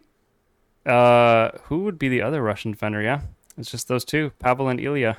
Yeah, my my point is is how can we say that Ilya is the the favorite Russian defender, best fave Russian uh, defender when Mintyukov is on this i team? think i think what you're doing right now is is the uh the reaction that was sought so just wow, just wow. I think By the way- Lyubushkin, by the way- doesn't get enough credit from from folks like you. So I'll say he's the most underrated. I think he's been fine. You're willing to throw five games and say this guy sucks I'm- at him. I Like, just- that is did- that is wait, wait, actually like wait, that is wait, that is wait. malpractice. when did I say That- he sucks? I was just I mean, that's up. what you're trying to communicate. I was just bringing it up. I was just bringing sure, it sure, up. Um, sure. Pavel no one believes you, by the way. Pa- Pavel Mintyukov deserves his flowers. By the way, But he's he's getting like coronated. oh, Like, yes, I'm not talking about underrated. I'm just saying this dude is a number one defenseman. I, I don't care that he's not playing penalty kill right now. He is a number one defenseman in this league with the impact he has offensively and defensively. his role certainly does help to a degree. Like they are they are kind of feeding other guys to the wolves a little bit. I'm not saying he's getting sheltered, but it is a little bit of a different approach with him. But he's making the absolute most of it. So Yep. MJK said. Uh, meanwhile, Jackson Discord- Lacombe is just in purgatory. It's We it's need- malpra- it's malpractice at this point that he's playing on the right side. Yeah, he needs to be switched back to the left. Uh, was the Ducks nine and six start a flash in the pan, or is the current three game losing streak closer? Uh, and is the current three game losing streak closer to what we will see the rest of the season? I mean, some of those like scoring margins and goal totals were quote unquote flashes in the pan because we talked about it like high shooting percentage, high finishing rate. That wasn't going to sustain. But the Ducks played great hockey in the beginning of the season. Right now, there are factors contributing to those that process not turning into wins, but they're not like a different team today than than they were, you And- know, 10, 10 games ago. Yeah, and it's not like we're seeing major systematic breakdowns with this team that make you worry about what the long term success is. I mean, there are I- some there are some breakdowns. no, but like- like, you, but what I'm talking about is like like last season, some ma- massive systematic breakdowns with. oh well, team. if that's the bar, then yes. Yeah. But so I don't think that they were necessarily a nine and six team, but I think we could, you could definitely see them being a 500 team. So Yeah. a, a low 80 to mid 80 point team, um, what is where they could end up at. So I think that. So I, I don't think this three game losing streak is closer to what they are. I think the nine and six might be a bit closer to what they were or what they are. I mean, they also just need to get healthy. yeah, I mean that that that's the other part is it's hard to really say what they are when they're not healthy. You're missing you're missing a franchise player in Trevor Zegras, and I don't want to contribute to the I don't want to contribute to the memeing on Jamie Drysdale. I'll just say you're missing an important piece in Jamie Drysdale. I mean, Trevor Zegras, to me, not even arguably, was the best five on five player for this team while he was playing. Like before He was playing got very hurt. well. Yeah. Like he he had maybe not impactful wise, but from the situation of actually driving offense and defense and uh, preventing chances against, he was the best player for this team. Um, yep. uh, all right. Olaf said, "Was the hot start a bad thing for this team? Are they now dealing with inflated expectations?" I think from the fans, maybe maybe fans are expecting wins, but they set a they set a standard for themselves with that start that they showed that they can meet on a lot of nights, and I think that we should rightfully, you know, keep that in mind. Also, keep in mind that yes, this is a rebuilding team. Yes, this, or I should say rebuilding, but yes, this is still a team that's working its way out of a rebuild. This roster is not a finished product. So, all those things are in there, but I I will continue to hold them to the standard that they showed that they can meet because they've showed they can play solid hockey. Like I would never hold teams of years past to this kind of standard because they showed they never showed they could come anywhere close to it. Yeah, and, I, think you're pretty much spot on there, and I think that it's important to kind of do that as we're seeing. I mean, oh, five four. oh my god, seventeen seconds left. We're seeing how this team can play, right? We've seen we've seen glimpses of it. I mean, the Dallas game is one that instantly comes to mind, right? They had stretches in that first period where they were just utterly dominant against. That feels like a long Stars. time ago now. Feels like such a long time ago, but that first period they were utterly dominant, and so maybe they're not that team overall, but we've seen what they can be. So I think holding them to these standards is important because if you see what they can do when they are at their best against a very good team, that is what you want to see consistently from them. Like you yeah. want to see this team at their best consistently. And and achieving consistency is hard you know, as a team, it's hard to get to the point where you're yeah where you're on your A A minus B plus game most nights. Like that's not all teams are capable of that. And I think with the Ducks, we're, we are also in a situation where this is a team that is playing very cautiously defensively. That was clearly the point of emphasis going to the season was let's button up our defensive zone. Yeah. And they are doing that they are stymieing the other team's ability to go dot to dot. That has inflated, I shouldn't say not just that, but that has helped their goalie stats. John Gibson is, is playing better because of it. But at the same time, when you're so married to that approach, it also makes it harder to get to generate turnovers in the defensive zone. It makes it harder to get those quick outs. And so as the season goes along and as they show that yes, they can play that style and they can play it well consistently. I would like to see Cronin just you know, if if the if the meter is at 10 right now, move it down to like 8. Let's see the guys just freestyle just a little bit more. Allow them to come off of their man to go and and and get a double team. Try to get those quick exits because that's kind of what they're lacking right now when they're in that shell is getting those those counterattacks that you know so, that sometimes you see these these really kind of defensive shell type teams have, and the, the Ducks just don't have that right now. And again, part of it could just be personnel too. Yep. MJK said Sidorov, Carlsson, Zegras first line next season. Who says no? Uh, look, I don't want to. I'm gonna enjoy this Yegor Sidorov uh, hot streak, but I'm not gonna. I don't want to Sam steal him. So yeah. Also, the also the Gulls have now made it 12 in a row. Oh. 12 in a row. Em- empty net goal? No. Or is game no. the game's just over? Yep, they they just ran out of time. Uh, okay. Uh, yeah, uh, Sidorov is now at 20 goals in 19 games. Just as an FYI. Yeah, that's preposterous. Um, yeah, stupid numbers. I it's it's I, it's junior. We haven't seen how the goals are necessarily being scored. And yeah. I think in some ways that actually does impact it. Are these kind of fluke goals that are just being scored against we uh, goaltending talent that isn't necessarily there, or is the actual goal scoring talent translatable? Well, I think I'm sure that there are goals in this streak of his that are like NHL goals.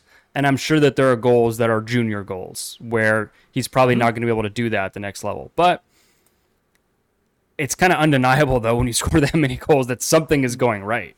Yep. Like you you can't just score 20 and like junior hockey is still good hockey. Like it, yeah. it, it's not easy to do that. So Yep.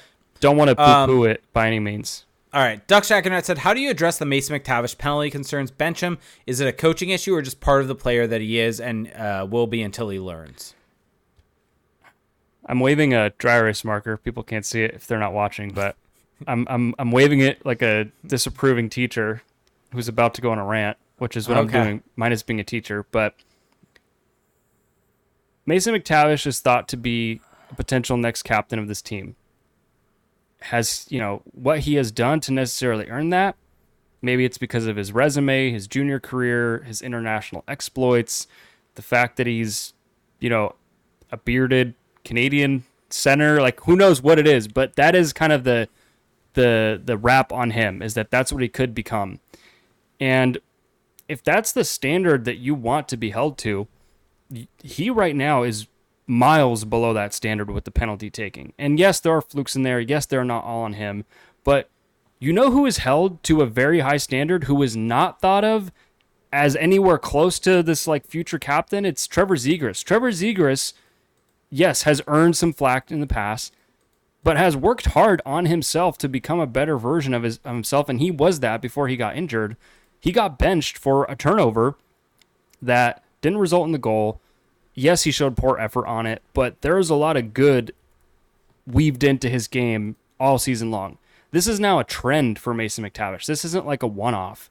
And so if you want to be that guy, either you have to start being that guy or the organization has to stop enabling it and the coaching staff has to step in and actually show some kind of consequence for this, whether it's I don't like I don't want him to get benched, but there has to be some kind of like and I'm sure they're telling him, right? Like I'm sure that in that locker room, in those meetings, in those practices, in those video meetings that he's this is coming up. But at some point the guy's got to you know the guy's just not receiving the message. So how can you send the message and maybe a benching is in order for for old Mason. And for anyone just kind of wondering the impact, so the evolving hockey goals above replacement model actually does factor in uh, penalties drawn and penalties taken in terms of added or negative value, um, uh, and how that impacts kind of the overall replacement value and how much that equates to about a goal above replacement. Mason McTavish is the worst player on the team from a penalty taken perspective at negative 1.3. The next closest is Ilya Lyubushkin at negative 0.6. Frank Vatrano right at negative 0.6 also. So he is double uh, over two times worse from a value perspective uh, in terms of penalty taking than anyone else on this Ducks team, and the value that the negative value that that causes this team by putting them on the penalty kill consistently at those times. And so it is a major issue, and it is something that does need to be nipped in the bud because, I mean, the even if it was unintentional, the high stick a double minor that that puts the Ducks on the back end or on the back foot, and then Pavel Mintyukov takes a penalty and then allows a goal after that. And so there's just some very poorly timed penalties that are from all over the place. There's some of over aggression. I think about the game in Arizona where in the third period he elbows uh, goes in for a hit and elbows a guy on the Coyotes and, and gets a two minute minor for it late in or in the third period the Ducks are trying to get a comeback going. And so um, this is just something that he definitely needs to fix. And so Duck Shack yeah. also said, "Someone please help me understand why Tristan Luneau is still with the Ducks." Uh, I mean, so he got sent down. They wanted him to get that pro experience after getting some NHL experience. Got sent down. He got a few games in with the Gulls. Now they are keeping him around because it's only a couple more weeks, I think, until the World Junior Camp early. Uh, I think it's like December 10th ish, something like that was when it was last year. So I think he's gonna stick around until then. I doubt he plays a game, but if he does, I'd be shocked. You know, be around the team, be in the practice facility. Um, but I think that once that that hits, once he goes back and presumably plays in the World Juniors, then he's going to be finishing out the season playing junior hockey. I mean, it's the Shane Wright script. It's basically the same exact thing. Yep, completely. Um, all right, and then uh, want to get to any what? So yep. someone said in our comment here, not here yep. for like says, I'm behind on the stream, but man, Jake is getting hella trolled about the fave Russian in the team. Gaslighting Jake is so funny to watch. Oh, trust I, me. I feel like people don't understand that part of me does it also for the fun of it. Yeah, you say that after the fact. I don't know if I if I buy that. Is it is it is it a better podcast content if I just say, "Oh, you're gaslighting me and give in and just don't let it actually happen"? Hey, I'm not I'm not I'm not disputing that. I'm just I'm wondering it's much, if it's much if what better you're saying content. is true. Yeah, I'm playing it up because it's fun. Good. Good on you. Yeah. Good on people, you. yeah. Try I'm trying to entertain people here is what I'm Good trying to do. For for for that. Uh, all right, here we go. So we got a couple questions from Twitter. We're at an hour 30 here. Um yep. Uh, so Trevor Zegras asked about Laine. We already kind of covered that a little bit, and then Eric actually asked us a similar thing. So we've already talked about uh, Laine. Uh, so for those of you, we'll just start getting to, to Twitter or to Twitch and YouTube. So for those of you listening on Twitch or YouTube, please start throwing your questions into the chat. But for those of you listening on your favorite podcast services, services, you can find us at twitch.tv slash crashpond, where if you have Amazon Prime, you get one free Twitch Prime gaming sub each and every month, where it does help out more than you can imagine. Vixlers, uh, and you can be just like Vixler, who subscribed with Prime uh, 11 minutes ago. So thank you so much for that. Um, so you can support us over there, or if you're listening to this and have a YouTube account, and yes, I know everyone listening to this has a YouTube account. Go to youtube.com slash crashpond where you can help support us. You can subscribe to our channel, um, like our videos, everything like that. That's completely free to you. We also have the availability for super chats, availability to have a channel subscription, uh, a paid subscription to the channel, which just helps us out more than you can imagine. So we got this chat from Zixler. Can we get life updates from our two hosts? Wow. Yeah. Pers- personal. Yeah. Uh, I'll go with the low hanging fruit. Okay. Uh, my birthday is on Thursday, Yep. A little Thanksgiving birthday. so wish me, wish me happy birthday. It's my Carey I- Price year.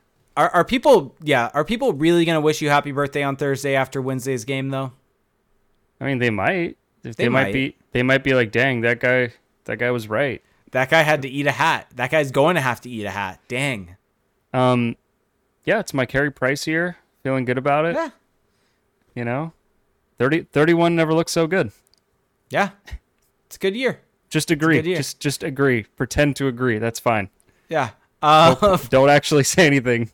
I'm, I'm not. Uh, for me, life's good. Uh, life's good. Can't really complain. Uh, Luke is uh, starting to walk, and we are taking him to his first game on Friday. So Nice. I'm very, very excited about that. And I will be in your midst soon.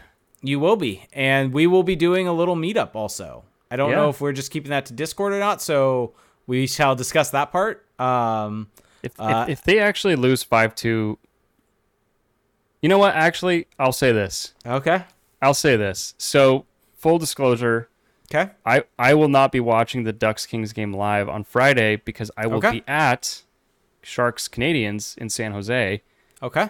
and maybe the Ducks or the Canadiens getting a their bad game out of their system on Wednesday, so Oh, that I can see a go. win in person. There you go. I wouldn't hate that. I wouldn't hate that. I would eat. I would eat my hat with glee if that were to be the case. Okay, there it is. Uh, Melissa S said, uh, "Who do you think the next captain will be?" Leo Carlsson Troy Terry. planting my flag. Okay. Planting my flag. Leo Um, Carlsson has all the makings of a very steady, calm, excellent captain. He is the franchise. He is the best player Sure. of any level, whether prospect, team. Uh, I think it's going to be Leo Carlsson. I'm going with him. I'll go Troy Terry. It, to me, if it if it was if it was gonna be Troy Terry, it would it would have happened this year. Probably. But, I, we'll but see. I could be wrong. I could be wrong about that. Yeah. Uh, Austin Price says, "What defines a successful season for the Ducks?" I mean, I'm gonna still stick to my preseason expectation, which is just solid process and growth of the young players. Uh, yeah, I, I think, I think to put it uh, to numbers perspective, I think the Ducks being at least in the race at the end of the season to have some meaningful games Yeah. down the stretch. Well, like if all the if, if the things that I am looking at happen, I think that they will be there. Correct. Yeah. Yeah. So I I- agree with that completely. I just kind of wanted to put that that spin on it that having those competitive games down the stretch where the Ducks are in in a race, maybe they make it, maybe they don't. It's kind of up in the air there, but as long as they're in that com- competitive race where the season's not over in March or eight, or February, like that is Yeah. suc- a successful season in my opinion for this Yep. team. Yep. Um uh, Vixler said, uh, Jake, updates on your kids' skating progress. Well, Yeah, tell us. Tonight prior to the podcast when him and I were playing, he was uh, hitting a ball with a, a little mini stick. So there's an update on his hockey progress. Yeah. And we're, Where are the we're working on we're working on walking. Working on Where- walking. Where are the skates? Maybe uh, good old Uncle Felix can get him skates and we can get him on the ice when you're here. Oh, yeah. How about that? Yeah, let me let me Yeah, let, let, let me buy them with all that all that money I have. Yeah. Yep, exactly. Exactly. Just- just um Burden. I mean, burden that would actually be fun. Maybe maybe we look to do that while you're here though. Take him Yeah. on the ice for the first time. see how that would work. I that would be that would be awesome. I would be happy if that happened. Let, let's see. Let, Ball let's is see. ball is now in your court. Let's see how he's walking around that time. Well, walking and skating are two different things. Uh, yes and no. He needs to be able to balance and not and not be crawling still a bunch, where he would want to crawl on the ice and then start crying with his hands on the ice. So I mean, what you do is, what you do is you hold them, you know, in front of you. Yes, So you don't actually let them go off and I skate on I, their own. I understand. I you understand. can let go for like half a second and see how how it goes. I understand. I'm also trying know. to protect my back. Uh, oh, so it's about you. yeah. It's, it's about you. God damn. No, may, maybe we do that though. Let, let, Sure. us figure that. out. That would be fun. Maybe we take some videos and put them on Discord. Um, all right. Literic Al, our good friend Bonnie said, "Jake, did you see the Friends Giving episode?" So I did. It was it was entertaining. Are you talking Pavel about the Ducks video? Yes, Him just crapping on. I forget what it was. Pavel Mintyukov was just crapping on Just everything. that that Russian like deadpan was just great. Yeah, it was really really good. So Yeah. All right. Oh, oh wait, we've got shit show questions. So we're at the at the end of the show. We get our shit show questions in. Uh, let's see. Ter- we have two. Terry Sava said, "You let's do a fun game. You're both at a Ducks game. You've brought uh, signs in and are 100% guaranteed to appear on the TV ju- slash jumbotron. What words are on your sign if Jake's shown uh, is shown before Felix's and vice versa?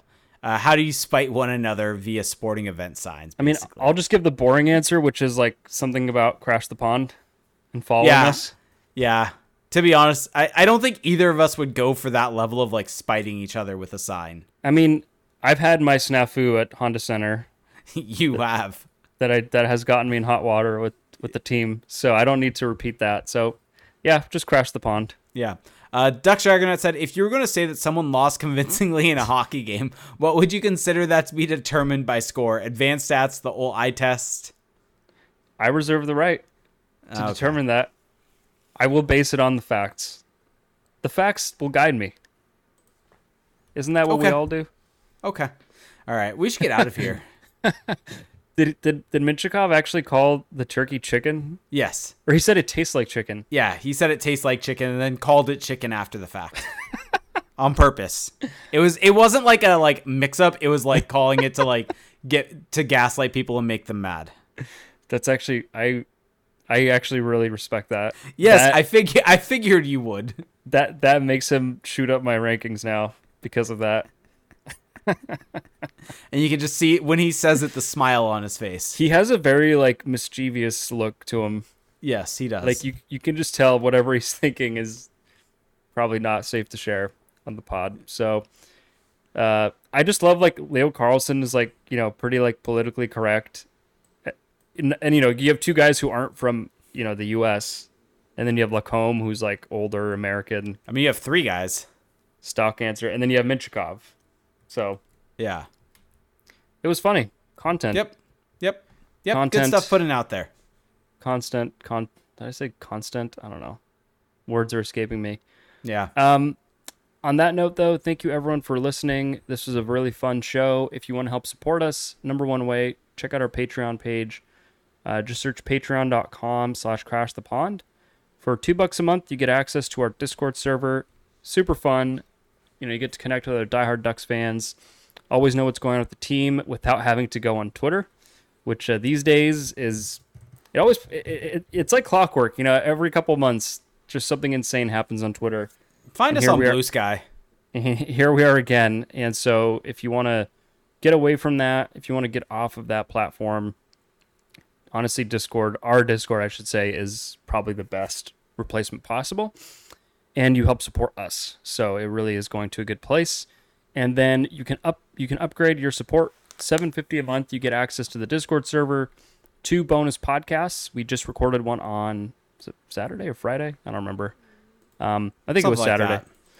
Yeah, and that was a that was a megapod. Uh, we looked at league wide stuff. We also talked about uh, the controversial no goal call. So if you want our Yep. more nuanced thoughts on that, um, you can get that there.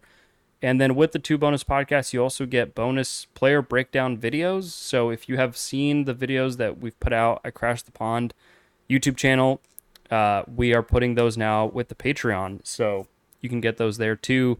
There's one up right now about Troy Terry And what I'm kind of realizing about doing these for Patreon is I can be a little more unfiltered in some of my commentary. So just just, let- putting that out just- there. Just let it fly. Just putting that out there. That's all at patreon.com slash crash the pond.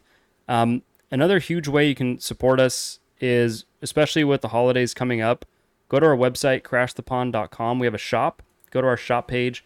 And I don't know if you can see it on the screen, but I've got the Anaheim Vibes t shirt. They're up on our banner here as well. And if you want to get that shirt, if you want to gift it to someone uh, special in your life or get it for yourself, I would highly recommend it. It'll look great. You know, we're going to manifest the vibes to come back. They aren't there right now, three game losing streak, but give it a few games, give it a good winning streak, and the vibes will be back. They're really comfortable. I'm wearing one right now, and it helps support your favorite podcast. So, how can you go wrong? There's other stuff there too. Um, you're not limited to that specific shirt. Great sweatshirts. Yep. And uh, other stuff to come. Like we are we're going to be adding to that to that shop. So don't consider this the end of the line. Yep. And then subscribe to us on Apple Podcasts. Leave us a review there. Follow us or subscribe to us on Spotify, YouTube. Follow us on the website, the one letter website. um, follow us there. And with all that being said, happy Thanksgiving, everyone. I should probably say that because by the time you're listening, it'll be Thanksgiving. I want to say that I'm thankful for all of you, thankful for Jake, thankful for every everything and everyone that's involved with this. It's going to be a great holiday. Enjoy it. And with that, talk to you next week. Have a good one. Ditto and bye.